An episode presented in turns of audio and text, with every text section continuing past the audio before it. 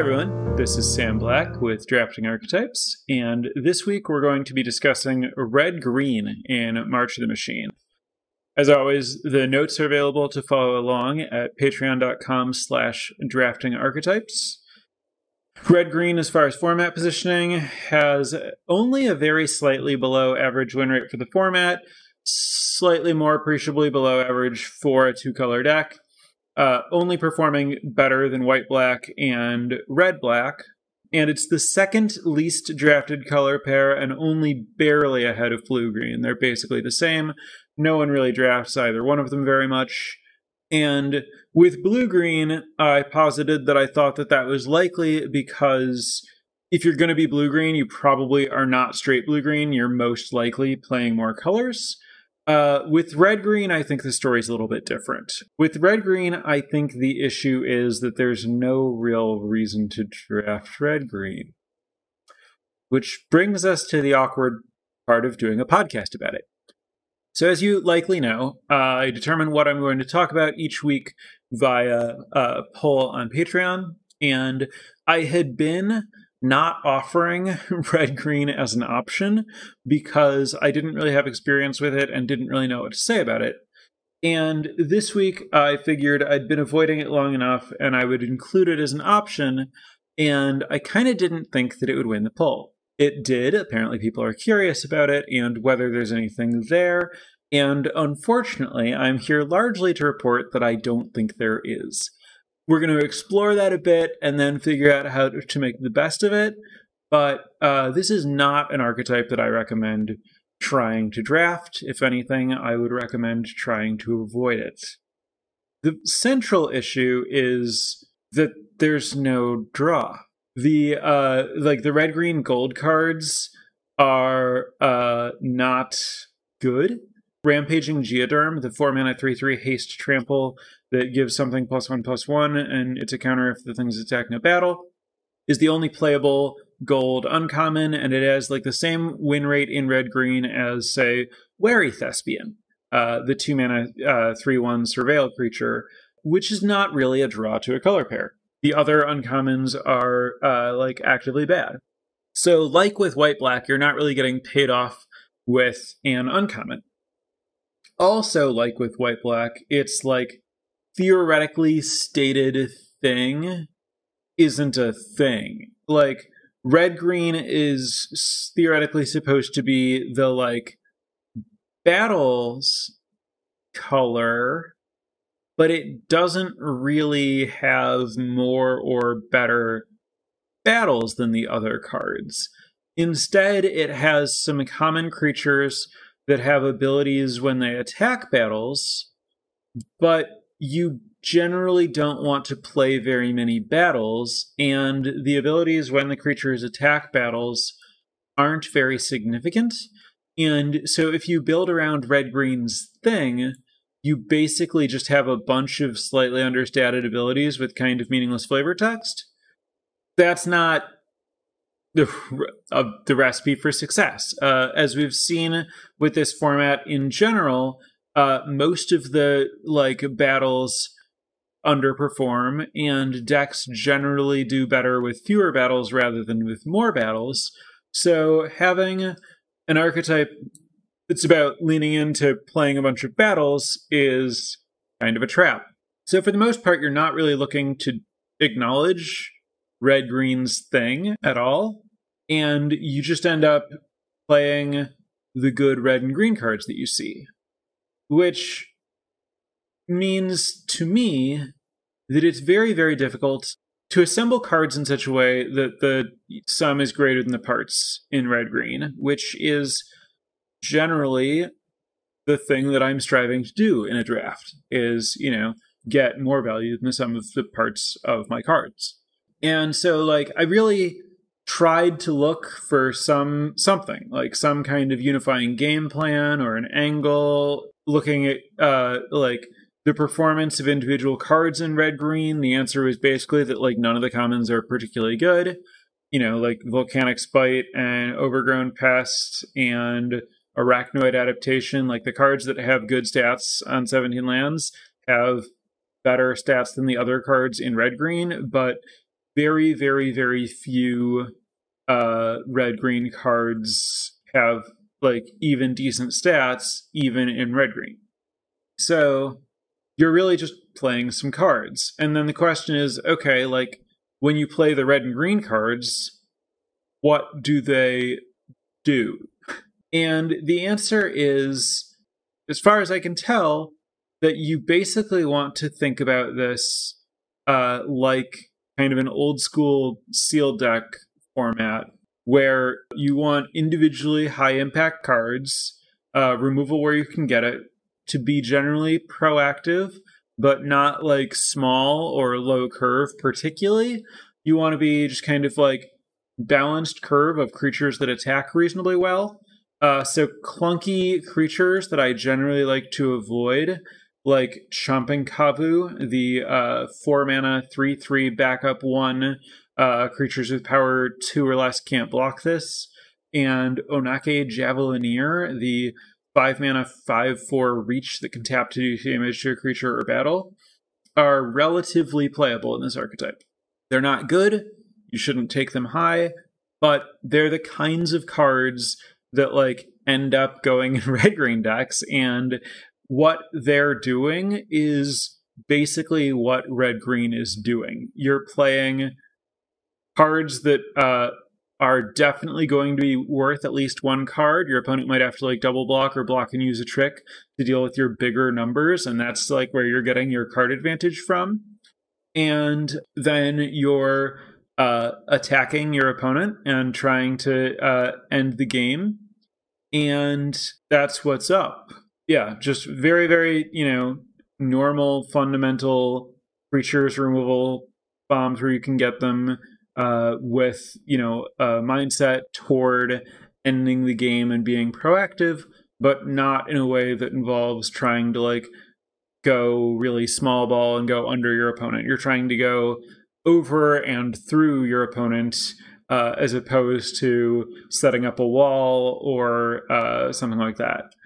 Lithomantic Barrage, the red uh, sorcery that does one damage to a creature or uh, five damage to a white or blue creature and can't be countered, is a strong card in Best of One that I've been underrating, has notably good stats.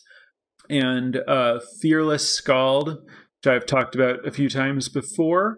The five mana, three two double strike backup one gives double strike when it backs up is best performing uncommon by quite a bit, which I think really tells you a decent amount about what's going on here. Uh, classic red green big proactive decks.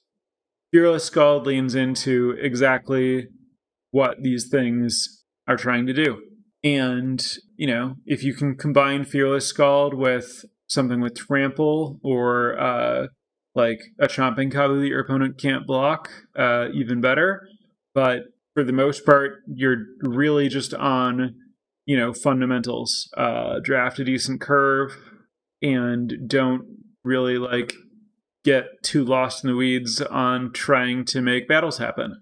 There are some uh, battles that are good, and sometimes you do end up with like an appreciable attack these battles sub theme Mercadia is okay, and Ixalan is very good. That one showed up pretty commonly when I was looking at red green trophy decks. And uh, then, you know, if you have some of these like higher, you know, the the better uh, cheap battles, then it makes more sense to play some war historians and stuff like that to be good at flipping them.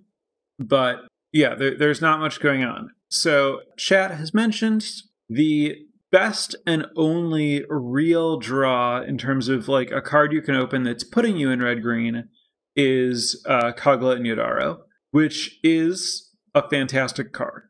I have seen it go very late in pack one, presumably due to people trying to avoid uh, drafting red green, which I think is reasonable. I uh, am not enthusiastic about first picking Kogla and Yidaro because it's so hard to have like a good deck that uses it, I think.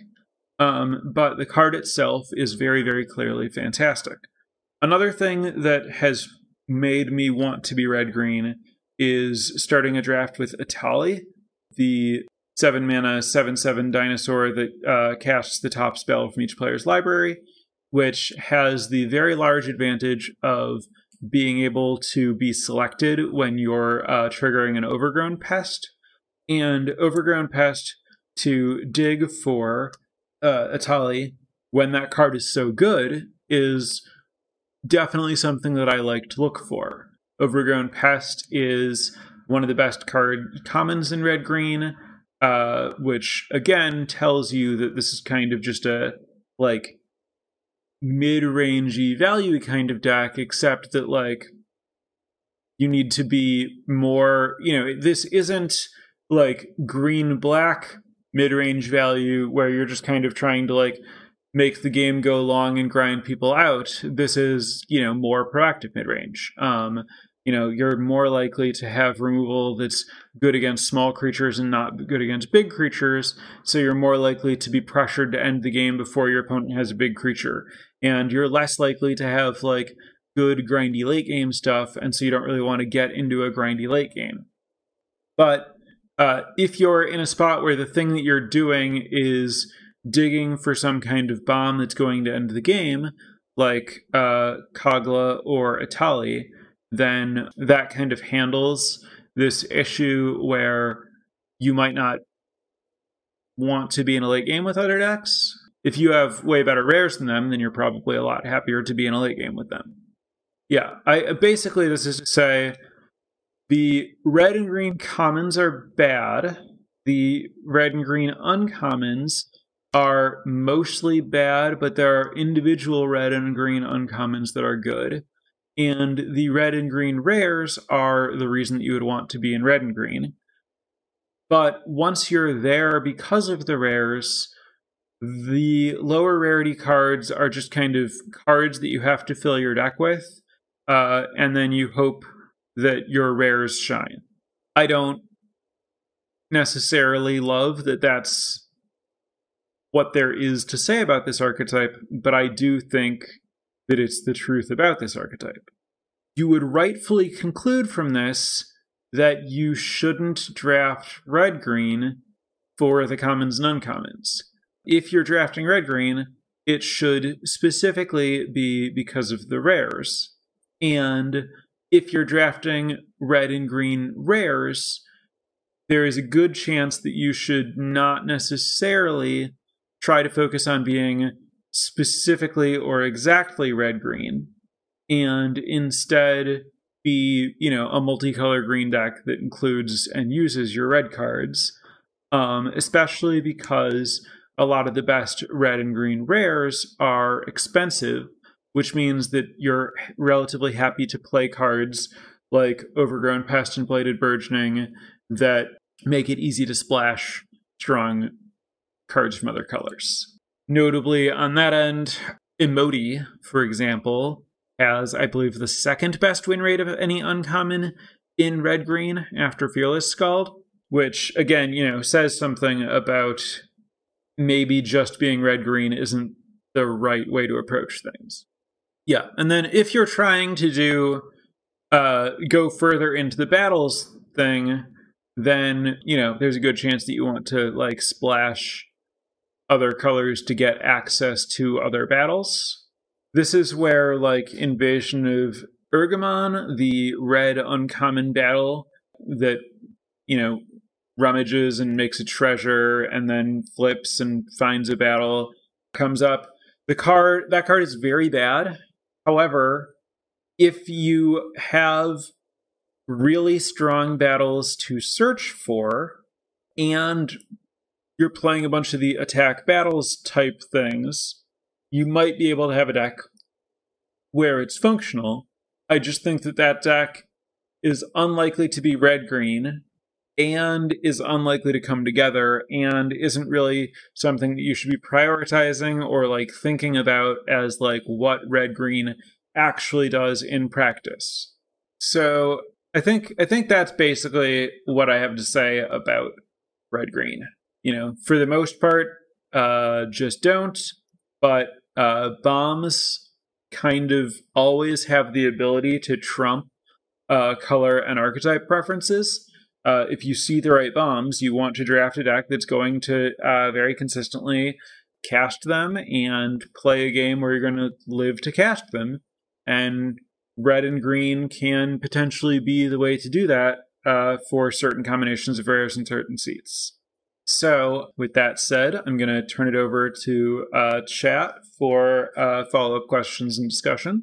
Of course, as always, I want to direct anyone to patreon.com slash drafting archetypes uh, that you would like to um, support the podcast and um, get uh, further involved in the community such as it is, uh, please um, check that out.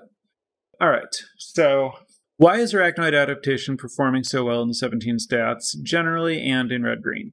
Touched on this a little bit before. Uh, so, part of this is honestly, one mana combat tricks uh, very frequently overperform in 17 land stats, kind of across formats. I think part of that is ju- just that players underrate one mana combat tricks. Like it's not that rare for a one mana combat trick to save or kill a creature that costs three or four mana.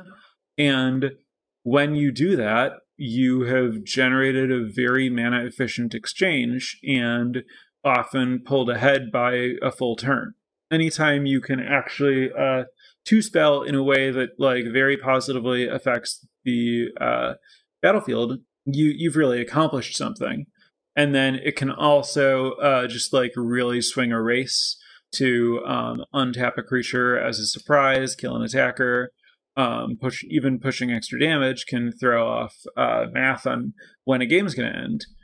And so I, I think a lot of it is just like it's easy to see the floor of a combat trick uh, games where you you know try to do it and you get blown out or where you don't find a combat that comes up where it's going to happen. And it's easy to uh, just try to avoid them because of like that fail state. But the success story here is very appealing and the numbers suggest that uh, you know limited is about combat and combat tricks just fundamentally work. So a lot of it is really not so much about like this archetype or this set or even this card. It's just about people sleeping on specifically one mana combat tricks just across limited formats.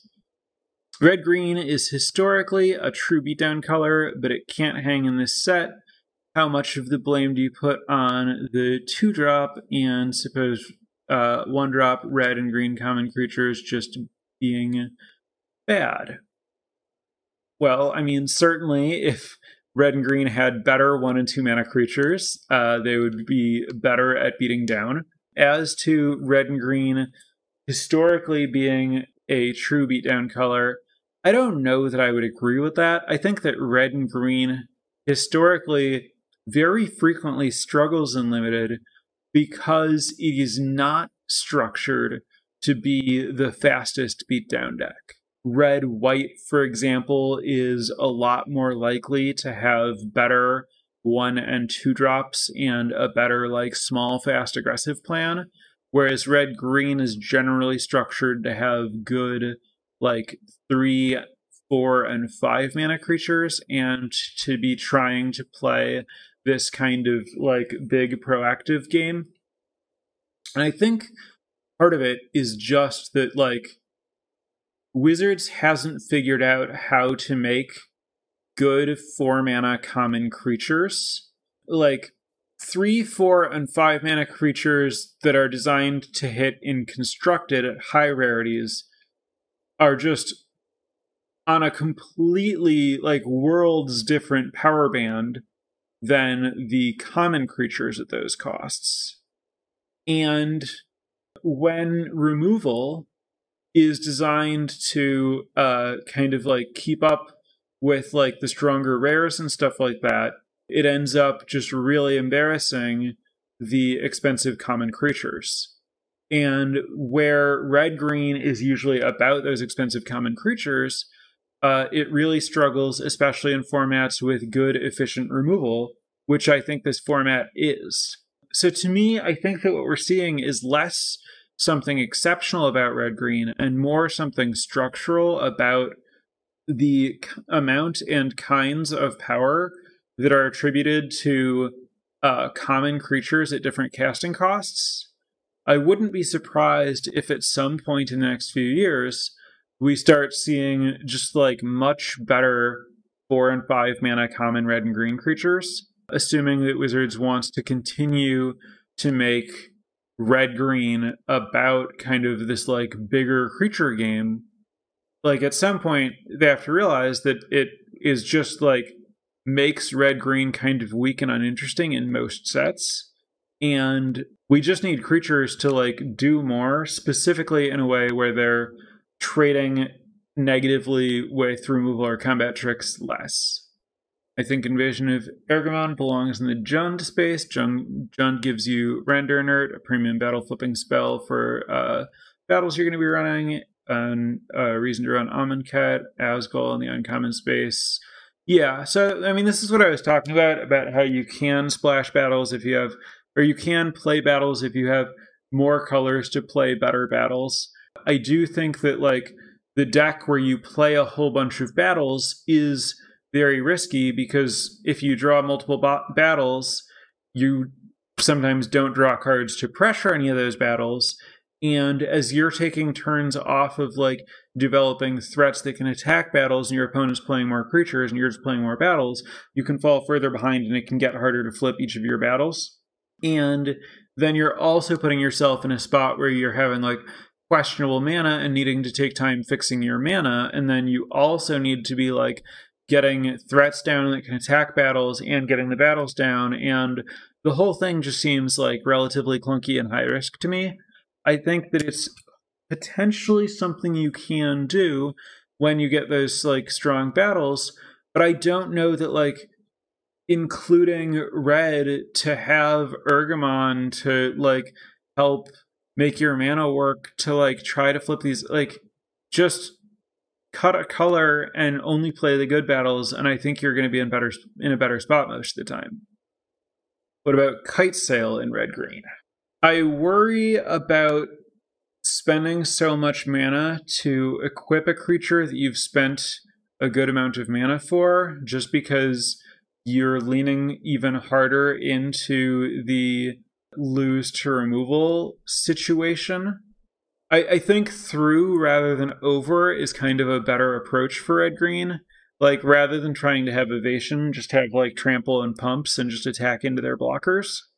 Also, you run into the like spot where you only have so many so much room for non-creatures and I think a removal spell is just going to serve you a lot better than kite sail and red green. There's some discussion about how green struggles to deal with flyers. On that note, I did actually see some trophy red green decks playing Atraxa's Fall, the two mana sorcery that kills a flyer enchantment, I think artifact or battle you know, relatively versatile removal spell, but sorcery speed and only kills flying creatures. Generally not a very good card, but it wasn't shocking to like see it in some red green decks specifically. You start with a couple of great red and green cards that you want to prioritize playing. You should just focus on. Should you just focus on red green or try to look for Jund Temur uh, to increase your power level at common and uncommon? looking to be another color is generally a trap. Uh, I've seen some uh, drafts where someone starts with like a strong part of a color or pair of colors that they don't really trust and then they're like looking for any excuse to pivot into like a color they're more comfortable with or more confident in and most of the time it ends up looking like if they're going to try that hard to avoid the color that they drafted, they should have just not taken the card in that color to begin with. I think that you should be open to pivoting or going into another color when you see a strong card or clear sign that you should do that. But I think that it's really, really dangerous to uh, proactively try to move out of the lane that you're in. It just feels like you're forcing but not really meaning it and you end up with a real mess a lot of the time. So I think that, you know, if you start with strong red and green cards, it's good to just lean into like, okay, I'm going to try to make this work as long as the packs are letting you do that. But if it's clear that there's another lane, then of course you should be pivoting into the open lane, especially if you can get into uh, like stronger base colors, especially if you can like still support the strong cards that you already have. I've always felt the beat stick is pretty important to the red green pile to ramp out threats. Does this match up with your own experience? Yeah, I think that beat stick uh, has. I think like the thing that you might be trying to do with Kite Sail, I would much rather do with Beat Stick. It can help you cast the big threats, and it uh, can, you know, give your like big creatures something that approximates uh, evasion, or at least like puts your opponent in a spot where you have to lose two creatures to kill your creature, and you can just kind of two for one them like for a while that way. I think I think Beat Stick uh, plays relatively well in red green. Theoretically, what do you think would be the goal of each of the three color pairs that include red green, assuming your mana was good enough to support it? So, what do Naya, Jund, and Temur look like? Naya, weird, because like all of the parts of Naya are like theoretically broadly in the like backup aggro space and trying to be pretty aggressive. And um like three color aggro isn't generally where I want to be. So I assume that Naya is like likely heavy backup pile of bombs, proactive, but um, you know, with a bunch of rares that attack and some okay fixing and uh, a mana base that's not quite as good as you want. Temur is pretty classical, you know, green X style card advantage fixing, removal, and bombs. Jund is also in this space, right? Like you have like less card advantage, more removal, and you're just kind of, you know, doing the like grindy bombs and removal and rares. Kill their stuff, cast your strong cards, uh, play kind of a long but slightly proactive game. Do you think Gruul being underwhelming could be from the lack of support on the Multiverse Legends sheet? Uh, Gruul Legend is domain focused. Uh, Green Legend is plus one counter focused. I mean, it certainly doesn't like that's all part of it, right? Like the issue is that the like gold support for red green um, is pretty weak, such that you're not really getting paid for being like the one person at the table who's in that lane. And that could be fixed either by having a stronger multiverse legend rare or just a stronger like base set rare. It just needs some kind of like payoff for being the person who's looking for that color pair. But you try to make an Imperiosaur deck in red green.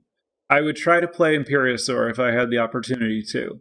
Uh, I wouldn't necessarily specifically prioritize red once I had it, though obviously cards like Ral's Reinforcements play really well with it and it is a fantastic rare in red green. But you know, I, am really just happy to have an Imperiosaur in basically anything.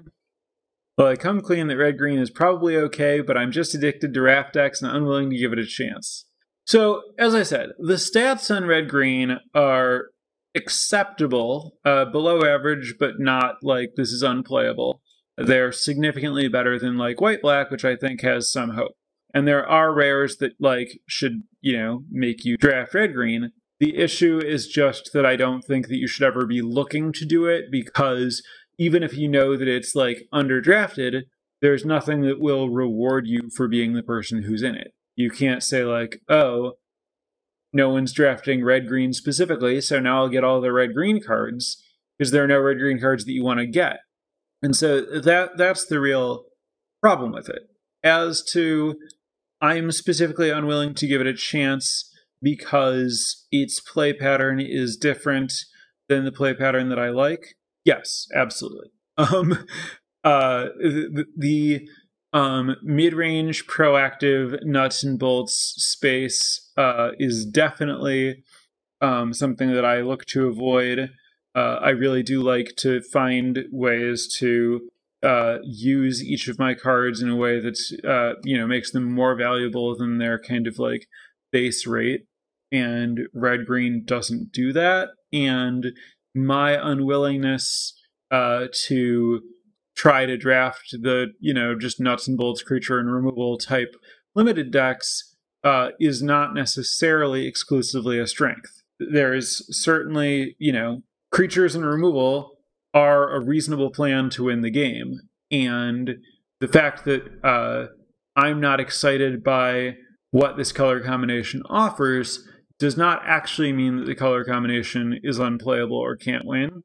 And so while I don't think it's something where like there's any value to be gained by specifically trying to find a way into this lane, I do think that it's something that like I am going to like disproportionately low to how much it can win.